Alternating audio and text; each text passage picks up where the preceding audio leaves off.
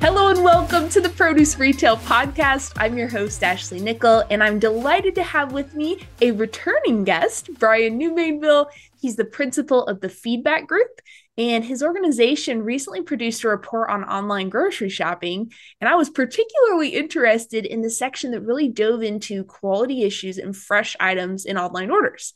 Uh, I actually just visited recently with the produce executive who mentioned that a much larger percentage of online orders than we might think do include fresh produce. So I know we've all heard from the people who say, I do not want somebody else picking out my fresh fruits and vegetables. But there are a lot of other people who've decided, you know what? I, you know, trust these folks to put quality stuff out on the tables when I go visit in person.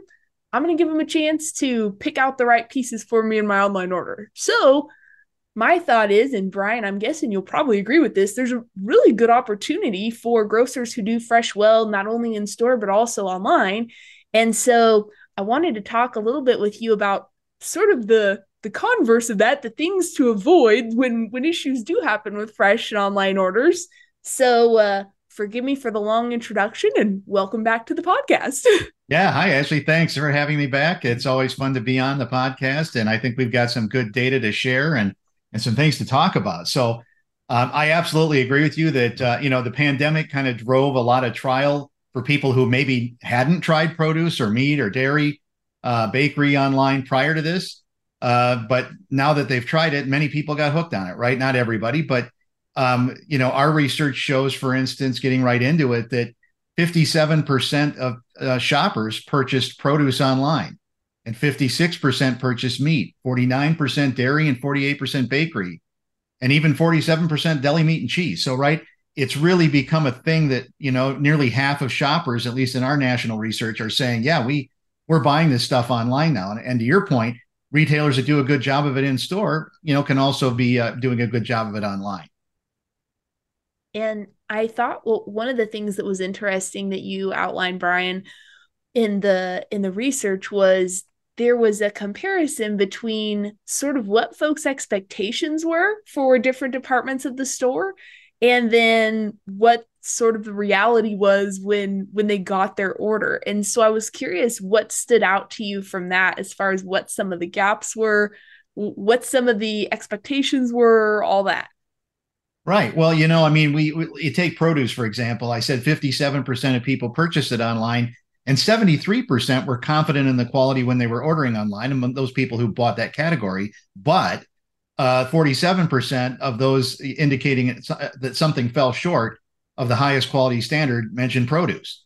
Mm. So that's not that's not a great track record, yeah. you know, in terms of, uh, of that. But you know, uh, meat was similar. 79% uh, said that they were confident about it when they bought it, but 36% said it fell short of the highest quality standard among those who said something that an item fell short.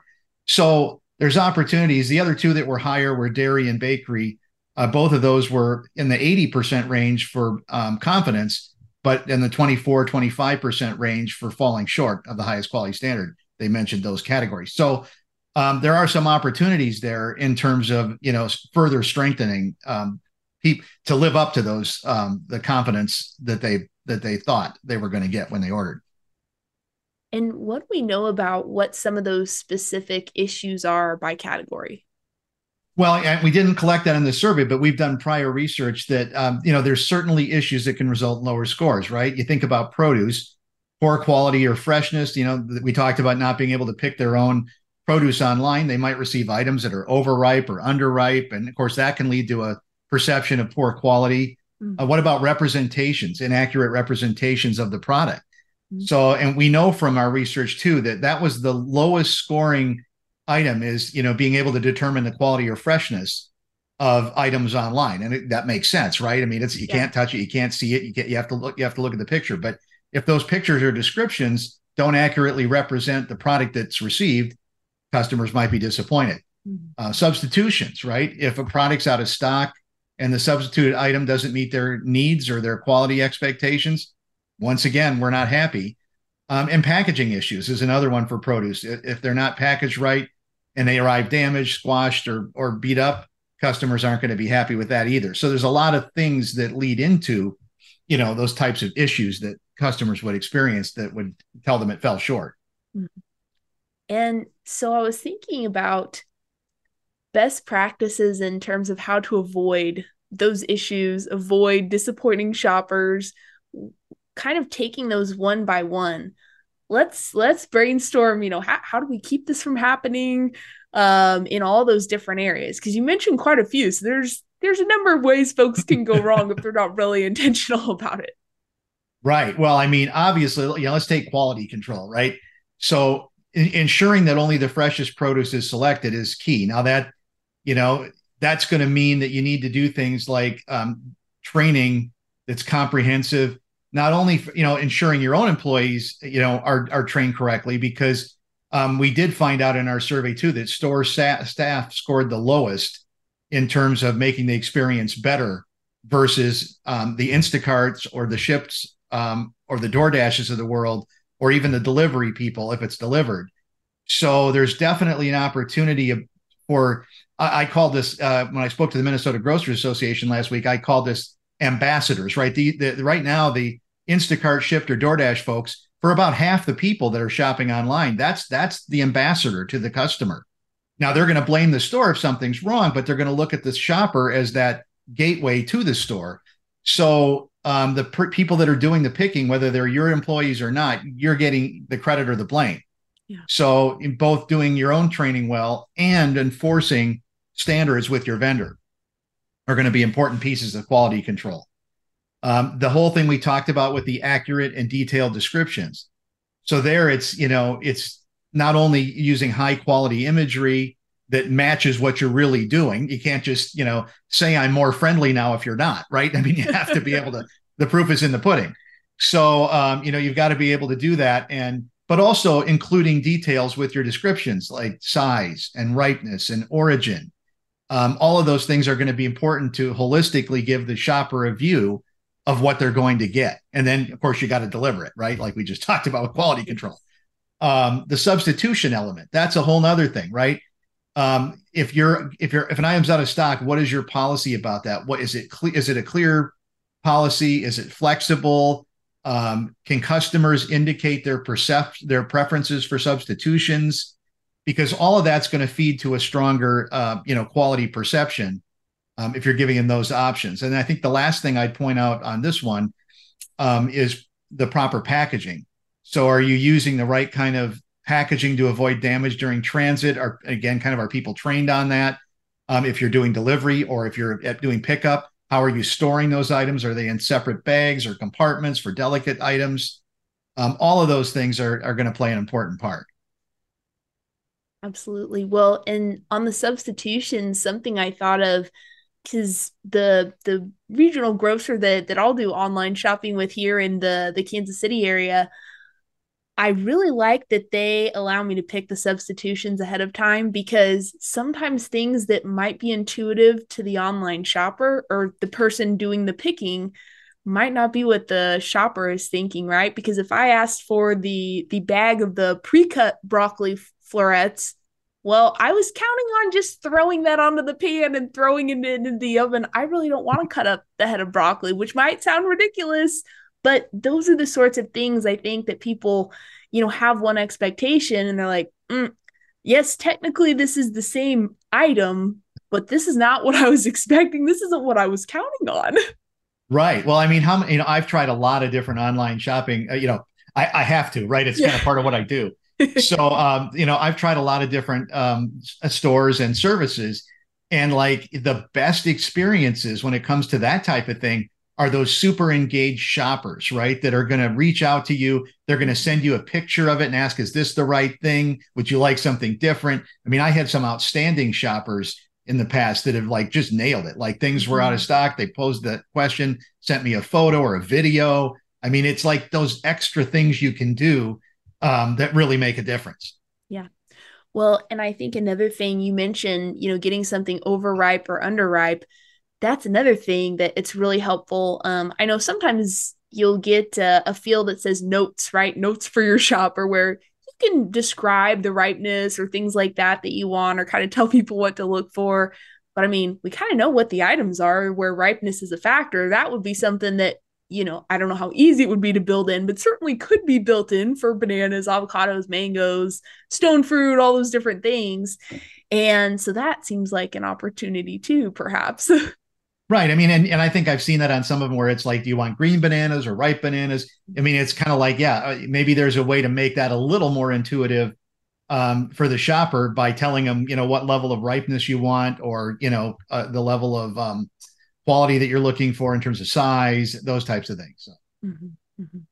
Well, and packaging was an interesting one too, because, oh, I remember where my mind was going on this was as far as how things are even stored. So maybe if they're being shopped earlier in the day for something that's later, well, they're maybe part of the order should be refrigerated and part of it, especially with produce, really shouldn't. Like uh, those avocados really shouldn't be refrigerated after they've been out on the floor. Same thing with mangoes or, you know, things like that. Bananas usually stay out of it. Usually the bananas don't come cold, but, you know, those are things too, just in sort of the, the procedures, like you said, training not only your personnel, but the personnel who are coming in as the third party. Um, because like you said, the the reputation is all on the retailer pretty much, no matter who all's involved.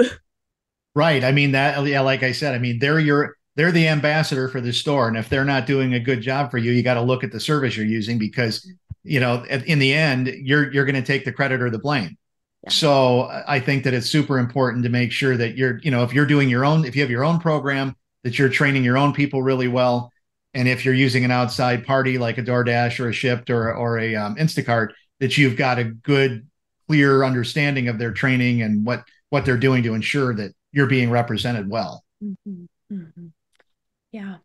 And the other thing that I wanted to to ask you, Brian, is what have you seen as far as ways that grocers can sort of recover from some of these mistakes. So whether that's the person on the phone or whether there's a way in the app to indicate, hey, this this is this didn't meet my expectations. Well, what have you seen on that front? Well, I think, you know, like when you think about the the quality, let's say there was a quality issue. I mean, what's your what's your standard policy on that? Is it replacing an item free of charge, mm-hmm. offering a refund? Um, of course, if you if you have a lot of issues with that, you got to look at your training to recover from that in a bigger way. Mm-hmm. But but for the shopper, you know, can you offer them, uh, you know, some type of of replacement or a refund? Um, you know, if they delivered the wrong items or they didn't like the substitutions, how do you correct that? You know, look at your policy. Is your policy what you want it to be? Is it cu- customer friendly? Is there an issue with your inventory system or with the way that you're taking orders in? so that you're, you know, not maybe not capturing everything like we were just talking about. Maybe there needs to be some enhancements so you can make sure that you're getting the right items for shoppers to reduce the problems. Um, you know, the packaging thing, we, t- you know, we talked a little about that. I mean, I think the way you have to recover from that is really, uh, you know, try to be proactive and assess before you have an issue what your packaging is. I mean, have you ever gone to a store and like you go to the salad bar and you get his salad and it's in some ridiculous container that doesn't stay shut. I mean, I, am not going to name names, but I've experienced that at some retailers. And it's like, take a look at this. I mean, shop your store and get a salad, right? And and experience what the shopper's going through. Uh, you know, when with you know, if they have to use six rubber bands to hold the top down, it's probably not a good investment in the in the item that you're using to store the salad, right? You know, yeah. same thing with rotisserie chicken's another one that gets me. You know, when the the clamshell thing doesn't stay on, and then you've got people putting eight rubber bands on. Sorry, but this is a hold it. This will hold it together. Maybe you need to find a different supplier, right? So, I mean, I think looking at those kinds of things, um, and then you know you've got the whole website information piece. Um, you know, making sure that you're um, you know, there that's not really a recovery thing, but that's more of a making sure that you're doing it right to begin with. Again, you know, making sure that the descriptions are accurate, the sizes, the pictures are quality, and they match what you're really doing. Yeah, that makes sense. I think it seems to me like the item description is sometimes an underrated part of the equation. I remember getting ordering tomatoes on the vine and thinking I was getting the little cherry tomatoes on the vine. No, they were like the full size tomatoes on the vine. And I thought, oh, well, I'll have to look up some way to use these because this won't fit kind of the usage occasion that I was planning on, right? Like, right. And less of a big deal if it's just me, but you know, if if I've got older kids and I'm trying to make dinner for everybody, like wow, that throws a wrench into things a little bit. yeah, I mean that's that's a great example of like uh, you know uh, not having the kind of descriptions that you need to have uh, of what shoppers are going to get because there's nothing worse than getting an unexpected item that isn't what you wanted when you're planning to make something with it like in the next 10 minutes right? Yes. Yeah. Well and that's the thing too i think uh, i i do i think a you know great investment for grocers who have the website and have the app which we know is a lot more people right now than three years ago I mean, getting as much information as you can from the shopper up front about what they really want, like asking for those substitutions and getting as much of that ahead of time as possible, I think has got to be so helpful. And then, like you mentioned, having the the personal shoppers giving them the opportunity to text and ask questions and say, you know, is this okay? This is what we've got. You know, we're out of this, but we have this. Uh, how about that? I mean, trying to get his head as much of that off at the pass as possible goes a long, long, long way. Yeah, and I think that you know, and, and customers appreciate that. I mean, it, it, to the extent that you can be, you know, some people don't want to be bothered, of course, but um, many people would rather, you know, okay, nope, that's not what I wanted. I wanted this instead. Can you get that for me?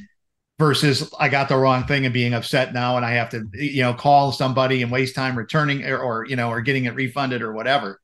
Um, but so yeah, uh, you know, kind of a little bit of work ahead of time will save a lot of headache later. I think. I feel like in life, as a as a good rule, managing expectations is very very valuable. exactly, exactly, and and you know, I mean, the thing is too, looking at your market, right? Because every market's different. If you're in a more urban area, you know, maybe you have more delivery going on, so you got to pay more attention to those delivery elements that we you know talked about and if you're in more of a rural market, you're probably going to be doing more pickup. So then you're, you know, the things you need to consider. I mean, obviously, you'll be able to look at your order base, and if you don't offer delivery, you know what the answer is. But if you're doing both, taking a look at that and understanding what the mix is, and then what things you have to think about um, on the on the delivery or pickup side of it, with with the right storage and all that stuff, and the you know cool chain management and all that stuff. That makes a lot of sense. Yeah, I I can't even imagine all the uh the T's that need to be crossed and the I's that need to be dotted as you're trying to get frozen stuff safe for somebody who's further away. I mean, you know, and then you got food safety tied to that and all kinds of things. Absolutely. And you know, I think one of the things too, you meant you I think you had asked me um, when we were talking about this previously was, you know, what is deli and prepared and seafood doing because their marks were a little bit better. Yeah. Um, and you know, I mean, I think some of this they're doing some of the things that maybe we could go deeper on in the produce area and, and meat in some of the other areas. You know, like customization. We were just talking about could you get a better fix on the ripeness? Well, you know, if you're ordering deli items, a lot of time, you know, what slice thickness do you want? Is that for sandwiches? Is that for something else? The, you know, the quantity that you want, the type of meat or cheese. That, you know, so deli seems to be a lot more specific than maybe we've been in produce. So I think that might be one thing that would help to lead to higher quality ratings if you kind of were again digging into a little bit more of what a shoppers want with produce or with with other items. Um and i think that you know again the the i think the delis have long done a good job with quality control and packaging and delivery despite my comments about the rotisserie chicken and the salad. Um you know they know how to do cases. They know how to store stuff. They know how to present stuff right? That's that's a big part of what they do. So i think and and you know that can be another learning um, and they have a lot of variety, just like produce does. So it's not like they're doing things that are, you know, totally different. Mm-hmm. Um, it's just like transferring some of those same things over to, uh, you know, because selling deli items. I mean, when you're looking at an ad, you got to also kind of imagine what you're getting, right? Mm-hmm. So how do we kind of make that a whole store thing? That makes sense. Something else that occurred to me, and I don't know, I guess this would go into the line of freshness, but occasionally I've gotten items. Oh, I think milk was the most recent one where the day that I ordered it, it's like a two gallon thing of milk, and the date on there was like a day or two out. And I'm thinking, come on, like you gotta be kidding me here. And so, even really simple things like that, right? It's like shop like you're shopping for yourself. You don't want the thing that's got one more date day on it, you know, like. right. I think that goes back to training Yeah. Right. I mean, to make sure you, t- you know, look for a further out date for, I mean, it's, it's kind of a, you know, it's a domino effect, right? The store, first of all, should be, you know, managing their dates right. Yes. Um, but you can't assume that that's always going to happen. Mistakes happen. Mm-hmm. Um, and so then it's up to the shopper to then look at it and go, okay, if today's the eighth, do I want something that says the eighth or the ninth? Maybe not, you know, especially yes. if it's like milk, right? Where I'm going to, they're not, I'm probably not going to drink the whole thing today. Yeah. um, and so I think that, yeah, I mean, it's, it, it's again, it goes back to training. It goes back to, you know, wanting to ensure freshness. Um, and, and, you know, there's multiple places that that can break down, yeah. but it's important to kind of be on top of that. Mm-hmm. Well, Brian, what else stood out to you in in some in sort of this area of the research or or related things that that come to your mind as we talk about this? Well, I mean, I think there's, uh, you know, I'll, I'll, give you a couple of teasers on some uh, research that's going to be coming out shortly. Um, one thing I would mention is that private label pricing um, has definitely taken on even more importance, and mm-hmm. and shoppers are giving it credit for being um, better versus national brands. Mm-hmm. So that's one thing I think I would point out that's kind of new. Quality stayed the same um, compared to last year. And the other thing I would throw out is, you know, we, we we're still hearing a lot about inflation, and I think that um, what, in our study, what we did is we compared what we call inflation coping strategies year over year. So different things that people might do, like buy more items in bulk or buy less healthful items because they're less expensive, or use you know coupons to to say or go to short you know stores to save money all of those inflation measures, with the exception of um, eating more at home than eating out, which stayed the same at about, I think it was about 46%. But uh, virtually every other method um, out there for inflation coping strategies went up year over year. So shoppers, the other one that didn't was shoppers are kind of identified uh, where they know they'll go to save money. So there's a little less, you know, running around from store to store, but they're still comparing items across multiple stores. So all of these inflation measures uh, that we're looking at are still way up there and, and, up over last year. So I think that's important to keep in mind um, as you think about your shoppers. Um, and also, along with that, we asked about how good stores were doing at helping shoppers cope with inflation. Um, and unfortunately, that was like almost the bottom. Oof. So, you know, I'll put that out there now because it's timely um, that I think you know everybody should be. Uh, you know, I, I know everybody is, but I mean, shoppers are still very focused on this. So to the extent that you can, you know, listen to their feedback, that you can do the right thing in terms of making sure they get the products they want and help them with their their inflation pressures, that's going to be appreciated by your shoppers.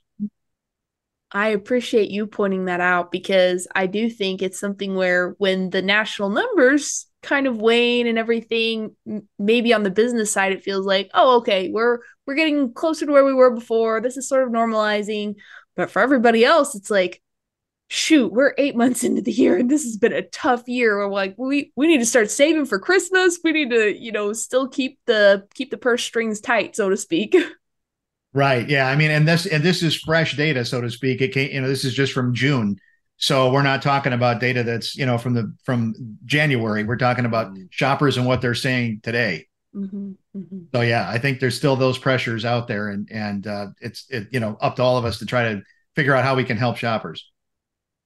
Awesome. Well, thank you so much, Brian, for taking the time today. I'll give you one more anything I'm missing or anything else you want to add before we wrap it up for today. No, I think uh, I just thank you for having me on, and uh, I'm glad to share this information. If anybody, any of the listeners, uh, want to get the uh, fuller report from us, they can certainly reach out to me at the feedback group and uh, go to our website. There's a place to request that, or they can email me if they uh, if they so choose. Excellent. Well, thank you again, Brian. We'll thank our listeners as well. I will also ask our listeners if you're learning from or otherwise enjoying the podcast, please do rate and review. That helps me keep it rolling, keep bringing wonderful folks in like Brian to provide all sorts of awesome insight and perspective on this industry that we all enjoy so much. So, thank you all again, and we'll see you next week on the Produce Retail Podcast.